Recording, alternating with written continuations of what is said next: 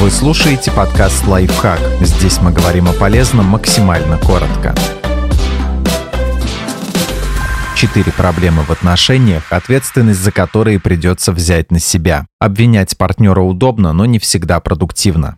Вы готовы только брать, но не отдавать. Люди оценивают качество отношений, в том числе через то, как много партнер готов вкладывать в них. Насколько он внимателен, заботлив, поддерживает ли, помогает с трудностями и так далее. Но если отдает, заботится, помогает только один, рано или поздно он устанет, потеряет запал, опустеет. Отношения можно сравнить с 2 сообщающимися бассейнами из школьной задачки. Только вот извне в них никакая жидкость не добавляется. Для гармонии нужно периодически подливать друг другу водички, чтобы оба резервуара были заполнены.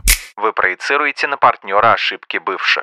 Вы однажды обожглись в отношениях, и теперь вам сложно снова доверять, поэтому вы постоянно в ожидании потенциального удара. Возможно, отчасти даже провоцируете партнера, чтобы он быстрее показал свое истинное лицо. Ваша настороженность понятна, но люди разные. Новый партнер может быть совсем другим, у него ни в мыслях, ни в характере нет ничего, чем вас обидели раньше.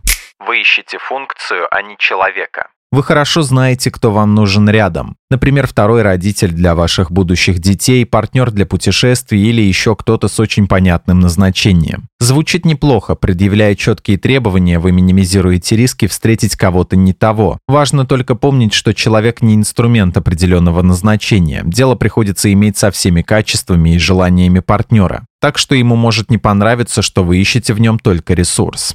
Вы терпите до последнего, а потом взрываетесь. Вам может казаться, что вы делаете все для отношений. Терпеливо сносите шероховатости, идете навстречу в спорных вопросах, подстраиваете свои планы и желания под другого. Но постоянно глушить в себе протест невозможно, поэтому однажды вы взрываетесь. «Я ради тебя все, а ты что?». Но вас встречают не аплодисменты за самопожертвование, а недоумение. Посмотрим на ситуацию со стороны партнера. Он живет себе спокойно и считает, что у вас отличные отношения, ведь вы принимаете решения сообща и даже не ссоритесь по этому поводу. Для него совершенно не очевидна ваша внутренняя работа, поэтому вспышка для него ничем не обусловлена, ведь можно было сказать раньше и без нервов.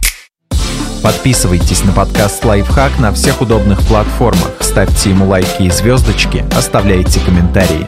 Услышимся!